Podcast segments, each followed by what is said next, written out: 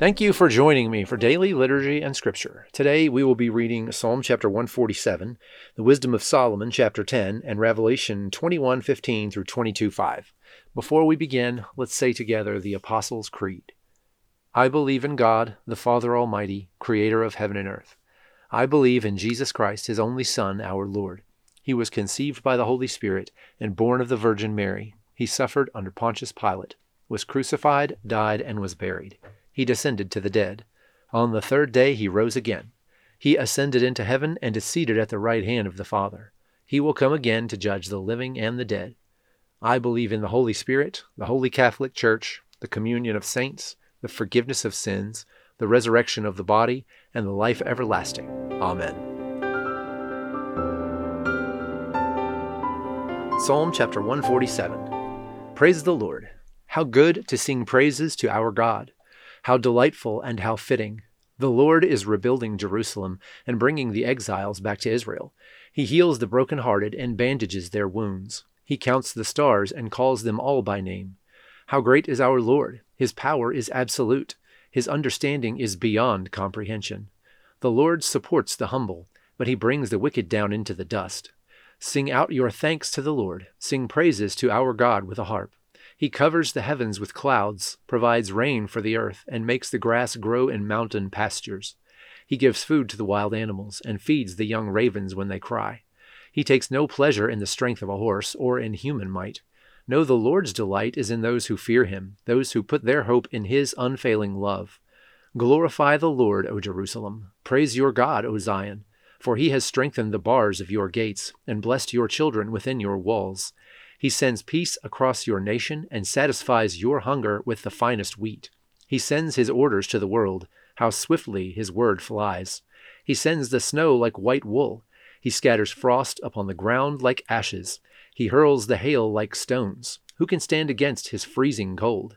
And then at his command it all melts. He sends his winds, and the ice thaws. He has revealed his words to Jacob, his decrees and regulations to Israel. He has not done this for any other nation. They do not know his regulations. Praise the Lord. Wisdom of Solomon, chapter 10. Wisdom protected the first formed father of the world when he alone had been created. She delivered him from his transgression and gave him strength to rule all things. But when an unrighteous man departed from her in his anger, he perished because in rage he killed his brother. When the earth was flooded because of him, wisdom again saved it, steering the righteous man by a sultry piece of wood. Wisdom also, when the nations in wicked agreement had been put to confusion, recognized the righteous man and preserved him blameless before God, and kept him strong in the face of his compassion for his child. Wisdom rescued a righteous man when the ungodly were perishing. He escaped the fire that descended on the five cities. Evidence of their wickedness still remains a continually smoking wasteland, plants bearing fruit that does not ripen, and a pillar of salt standing as a monument to an unbelieving soul. For because they passed wisdom by, they not only were hindered from recognizing the good, but also left for mankind a reminder of their folly, so that their failures could never go unnoticed. Wisdom rescued from troubles those who served her. When a righteous man fled from his brother's wrath, she guided him on straight paths. She showed him the wisdom of God, and gave him knowledge of holy things. She prospered him in his labors, and increased the fruit of his toil. When his oppressors were covetous, she stood by him and made him rich. She protected him from his enemies, and kept him safe from those who lay in wait for him. In his arduous contest, she gave him the victory, so that he might learn that godliness is more powerful than anything else. When a righteous man was sold, wisdom did not desert him, but delivered him from sin. She descended with him into the dungeon, and when he was in prison, she did not leave him until she brought him the scepter of a kingdom and authority over his masters. Those who accused him she showed to be false, and she gave him everlasting honor a holy people and blameless race, wisdom delivered from a nation of oppressors. She entered the soul of a servant of the Lord, and withstood dread kings with wonders and signs. She gave to holy people the reward of their labors. She guided them along a marvelous way, and became a shelter to them by day, and a starry flame through the night.